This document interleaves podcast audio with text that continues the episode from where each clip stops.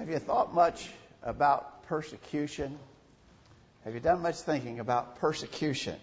I'm not talking about persecution just in the general sense, but have you thought about persecution that you or I might face? Have you thought about personally being persecuted? There's a lot of serious and very scary stuff going on in our world and right here in our own country. Uh, it could result in a rise of persecution against those of us who are servants of God, trying to live for God in this world.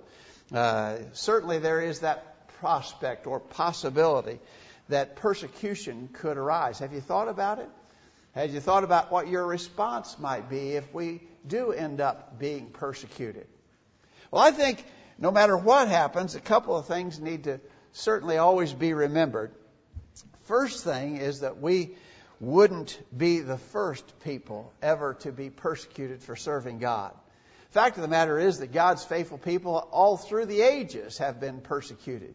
And so if persecution were to arise, and we, as the people of God in this present day, were persecuted for our faith, we would not be the first people who ever received that kind of treatment. Secondly, I think we need to be prepared to be faithful no matter what happens whether good times are bad, whether times of ease or times of persecution come our way, we need to be determined to be faithful. And in particular, in the face of potential persecution, we should have our hearts set that we will faithfully serve God. In fact, I would encourage you to be praying in that way. Even right now, while we still have times of relative ease and comfort and freedom, that we be praying that even if this is taken from us, we will be strong, we will be faithful. In our New Testaments, the book of Revelation was written to Christians who were suffering very intense persecution. Their persecution was of the kind that we have never known. Now, it might be that those times could come again, might even happen in our lifetime, but we've not known those kinds of persecutions. We've, we've lived in, in, in times of freedom and liberty, and we've been able to do as we please and practice our religious faith without interference. But the book of Revelation was written to Christians in the first century who did not have those freedoms and liberties.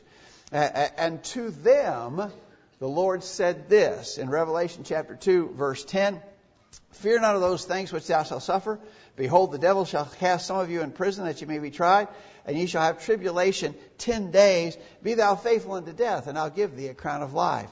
Notice, even in the face of harsh, severe, horrendous persecution, the instruction to them was, be faithful. Be faithful even if it causes death. Be faithful unto death. That's the Lord's instruction to persecuted saints, and His message to us would be the same if we end up being persecuted, his message to us would be remain faithful, be faithful, be faithful unto death. And the Lord has made a promise to those who will be so. I will give a crown of life. There's the promise. Endure the persecution. Be faithful. There's a crown of life that will come as a result. In Revelation 17, verse 14, he spoke of this great battle between good and evil, and he tells us what the outcome is going to be. You want to know how this all turns out? The answer is very simple God wins.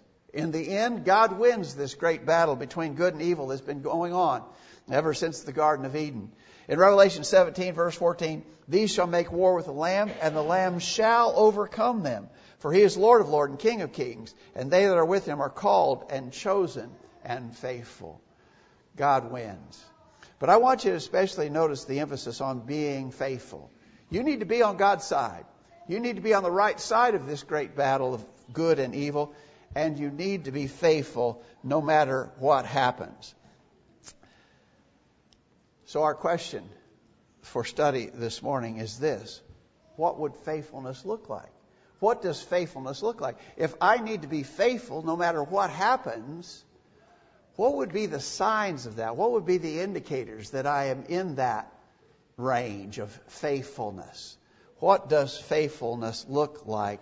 We want to study that for a few minutes in our lesson this morning. Stop here to thank you for being out on this Lord's Day morning.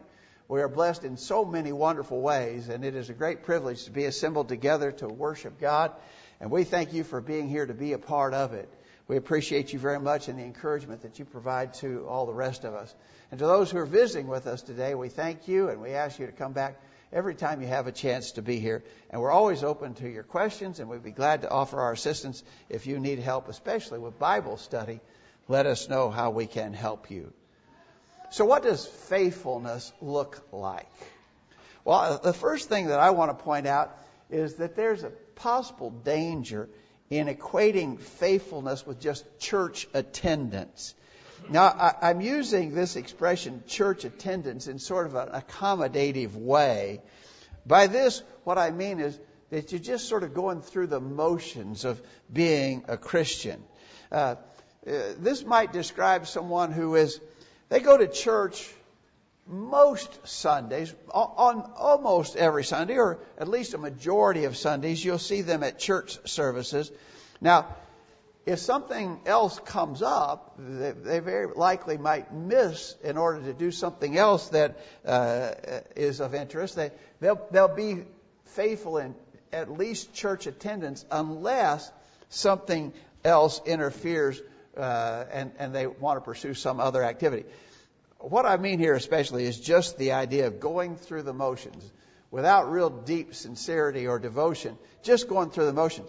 That is not faithfulness. Faithfulness is not that. Now, note that among those first century Christians that we've been talking about, there were some of those persecuted Christians who were uh, uh, not doing so well in the face of persecution. For instance, in Revelation 3, beginning verse 1, the angel uh, uh speaks to the church at Sardis and said, These things saith he that hath the seven spirits of God and the seven stars. I know thy works, that thou hast a name that thou livest and art dead.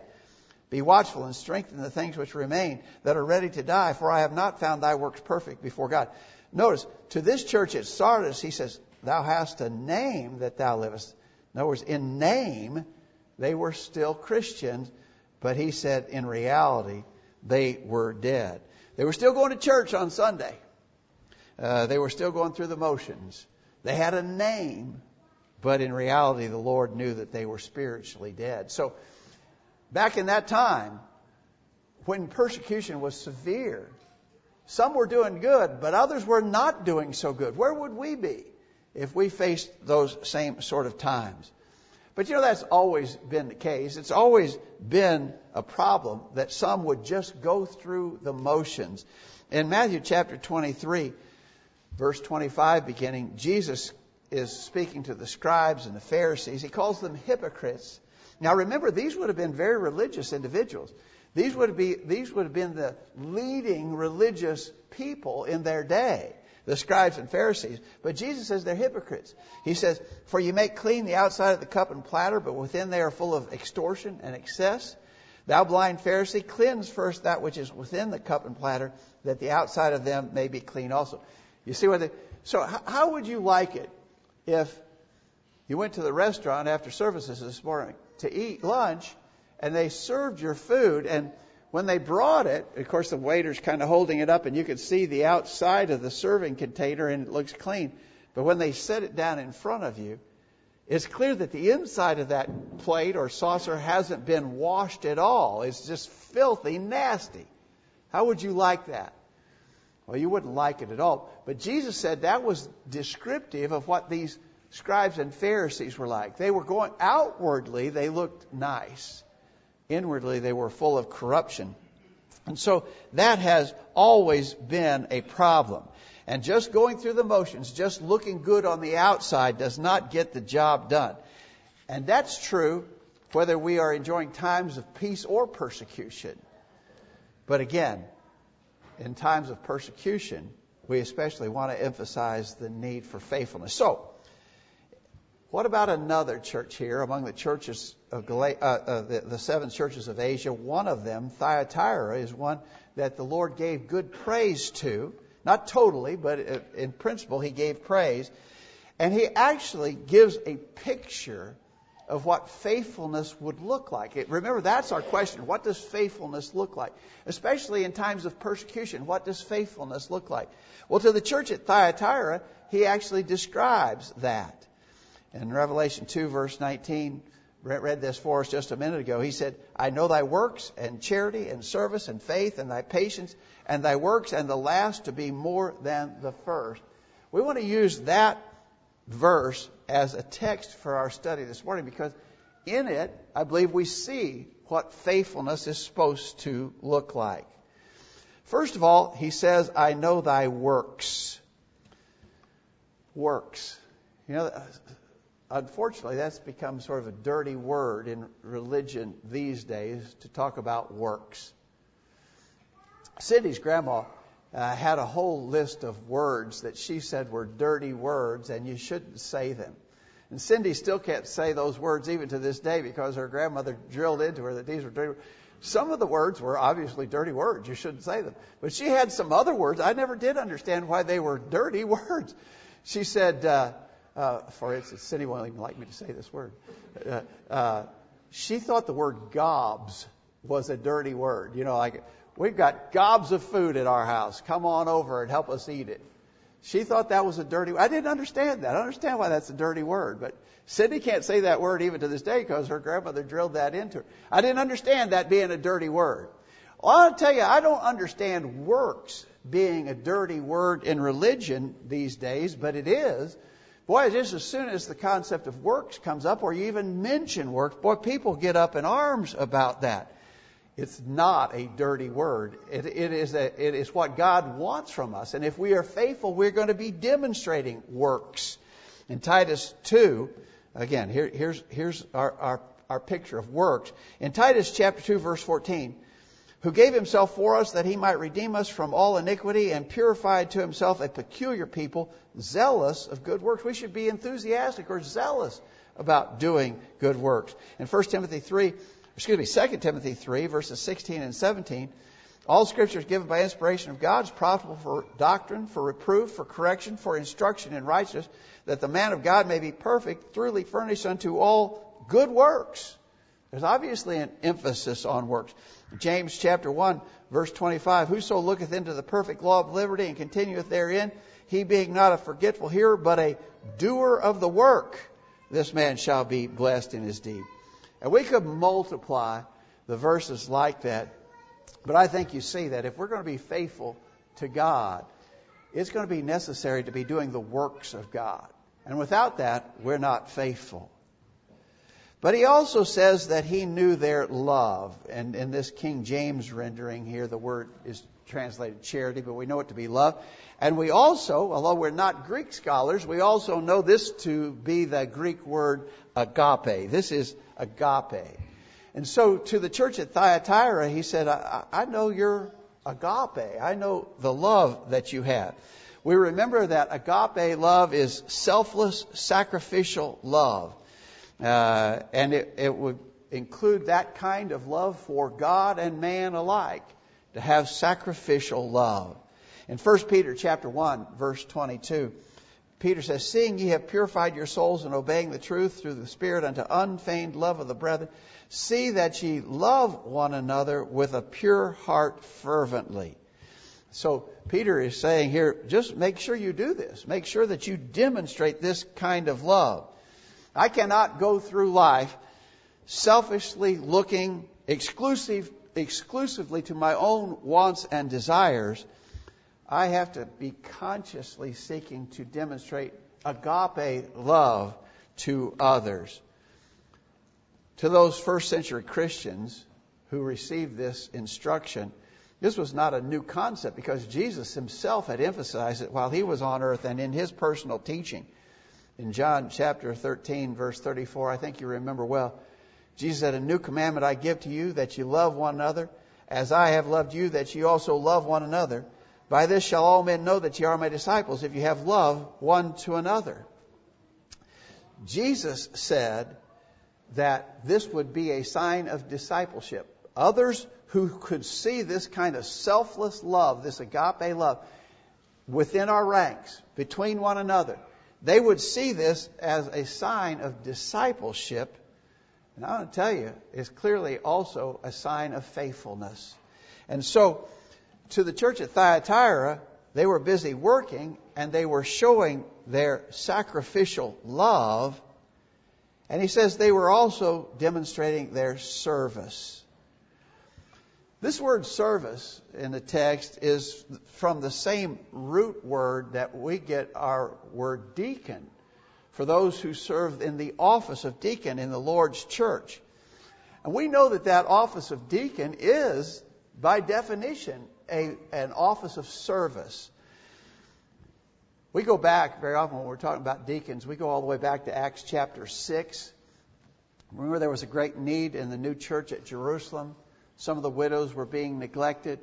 And so the apostles instructed them to choose seven men that could work in that realm, that special realm of service. They're not called deacons in Acts chapter 6, but very often when we're studying about deacons, we use that text as, a sort of demonstration of what the work of a deacon would be, or what it would be like, at least. It is a work of service.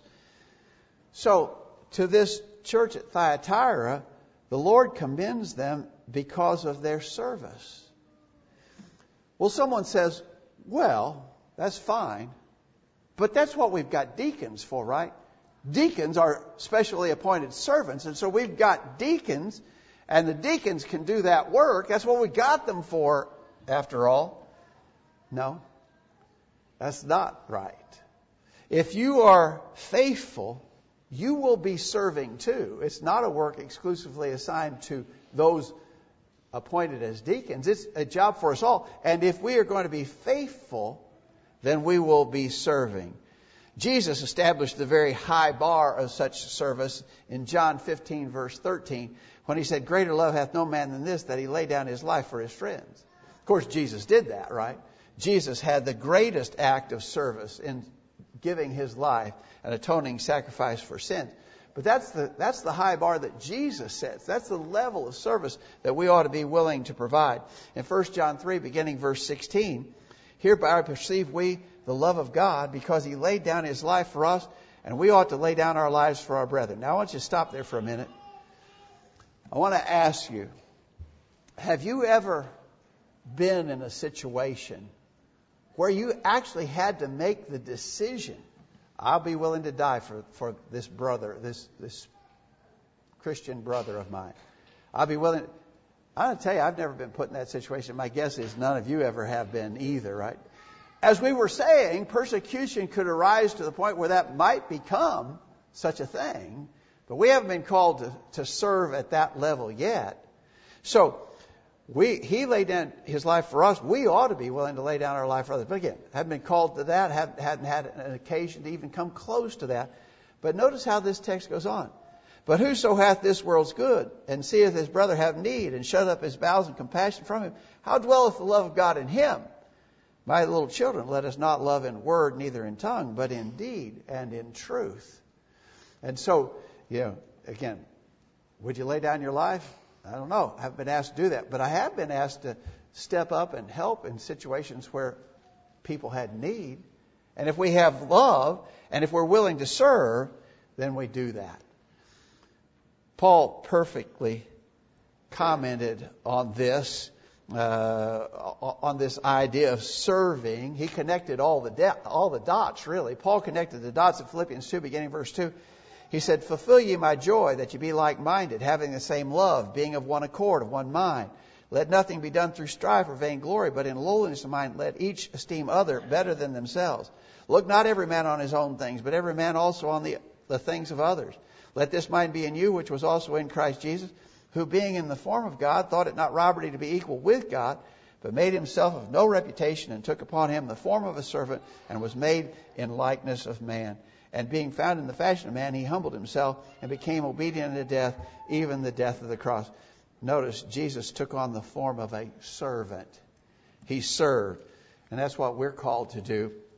And faithfulness demands that. So, what does faithfulness look like? Well, it's going to look like those who are willing to serve. But it's also going to require faith. All right, now this is kind of curious, isn't it? Faithfulness is defined as having faith. Well, yeah, I think that's right. Uh, you know, I, I, always wonder sometimes when you look up a, a, word, a, definition of a word in the dictionary, and the dictionary uses the same word to define the word that you're looking up.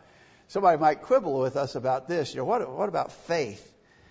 Well, here, the Lord knew their faith. He says, notice, he said up here, I know, and he knew several things about them. And one of the things that he said he knew about them was their faith. Well, the Lord can read minds, right? He can see into our hearts. And so he, he very possibly might be able to do that just by virtue of knowing the hearts of men. But how would we know faith?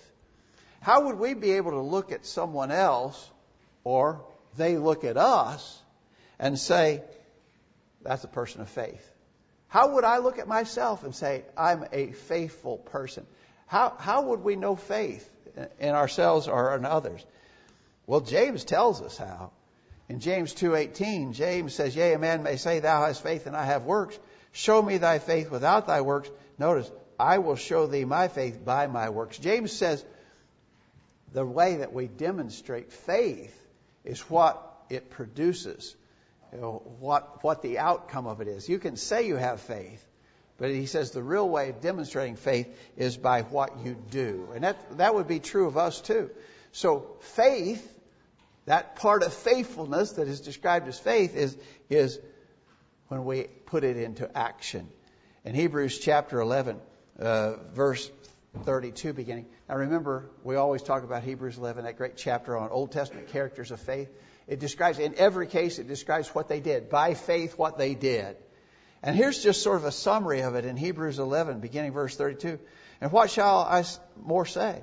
For the time would fail me to tell of Gideon and of Barak and of Samson and Jephthah, of David also and Samuel, of the prophets, who, notice, through faith subdued kingdoms, wrought righteousness, obtained promises, stopped the mouths of lions, quenched the, the violence of fire, escaped the edge of the sword, out of weakness were made strong, waxed valiant in fight, turned to flight the enemies of the alien. And so in all those cases, faith, those were people, those definitely were people of faith. How we know? Well, the way we know it was what we see in their life. He goes on to describe, he says, women received their dead raised to life again. Others were tortured, not accepting deliverance, that they might obtain a better resurrection. Others had trial of cruel mockings and scourgings, yea, moreover of bonds and imprisonment. They were stoned, they were sawn asunder, were tempted, were slain with the sword. They wandered about in sheepskins and goatskins, being destitute, afflicted, tormented. It wasn't easy. Their faith, their faith in God did not make it easy for them. It made it hard in many instances. He said, Of whom the world was not worthy. They wandered in deserts and in mountains and in dens and caves of the earth. And these all, having obtained a good report through faith, received not the promise. The promise hadn't come yet, but it was coming. But they were anticipating it off in the future, and yet they remained faithful. And so again, the Lord commended the people in Thyatira because of their faith. Would he commend us? Another thing that was a part of their faithfulness was patience. The Lord says, I know thy patience. So we've talked about works. We've talked about active love. We've talked about selfless service. We've talked about obvious faith. That's all good, right? Everything we've said so far is good. But you know, of all this that we've said, we'd have to add the point that it can't be off and on, off and on. You know, what if you heard a fellow described, and he's described this way? Someone said, "I don't, I don't really know what to expect out of that guy. Sometimes he's really great, but other times he can't be counted upon." Would you, would you say that such a person as that is faithful? He's really good sometimes, other times you just can't count on him at all. Is he faithful? No, you wouldn't describe that person as a faithful individual, would you? And, and so we understand that this patient continuance, always continuing in faithfulness, is necessary. In James chapter 5, verse 10, beginning, Take my brethren, the prophets who have spoken in the name of the Lord for an example of suffering uh, of suffering, affliction, and of patience. Behold, we count them happy which endure. Ye have heard of the patience of Job, have seen the mercy of the Lord, that the Lord is very pitiful and of tender mercy. So, James says that the prophets, those Old Testament prophets, are an example of faithfulness. Well, think about some of them. Think about Elijah. Uh, think about Elijah as he withstood the prophets of Baal on Mount Carmel. I mean, that patiently doing the will of God when the odds were tremendous against him. Or think about Daniel when they said you can't pray to God anymore, you got to pray to the king, but he's going to continue to pray to God. They threw him in the lion's den, but he never recanted. Those kind of examples, and, and James is saying, think think of those prophets and think about their patience. That's what we need. If we're going to be faithful, we have to be patient as they were. In 1 Peter chapter 2, verse 19, Peter says, This is thankworthy if a man for conscience toward God endure grief, suffering wrongfully. For what glory is it if when ye be buffeted for your faults, you take it patiently? I stop there for a minute. Get, get the point of Peter's uh, observation here. So, you do something evil, and men take you and they punish you for the evil that you did. You robbed a bank, they caught you, they put you in jail. There's, there's, there's no honor in being, uh, if you patiently endure punishment that you deserved, right? If you did bad and you got caught and punished and you endured the punishment, there's no glory in that. There's nothing special about that. If, even if you patiently take the punishment handed down, you deserved it. But he goes on, but if when you do well and suffer for it and you, uh, and you take it patiently, this is acceptable with God. For even hereunto were you called, because Christ also suffered for us, leaving us an example that ye should follow in his steps. Patiently enduring, even when we don't deserve it. That's faithfulness. Hebrews 10 verse 36 says, For ye have need of patience, that after ye have done the will of God, you might receive the promise. We need to be patient. Our faithfulness requires us to be patient, constantly enduring, not off and on, not up and down, but steadfastly doing the will of God. Finally, I want to suggest to you that in the case of the church at Thyatira, one of the things commended in their faithfulness was their growth. Now, look at this. So up here he mentioned their works, and we talked about that, but he, he mentions it again. He says, and I know thy works. Well, he already said he knew thy works. But here's what he's emphasizing the last to be more than the first. And so he could see that these Christians in Thyatira were growing. We can't be content. If we're going to be faithful servants of God, we can't be content to be so called just holding our own, you know.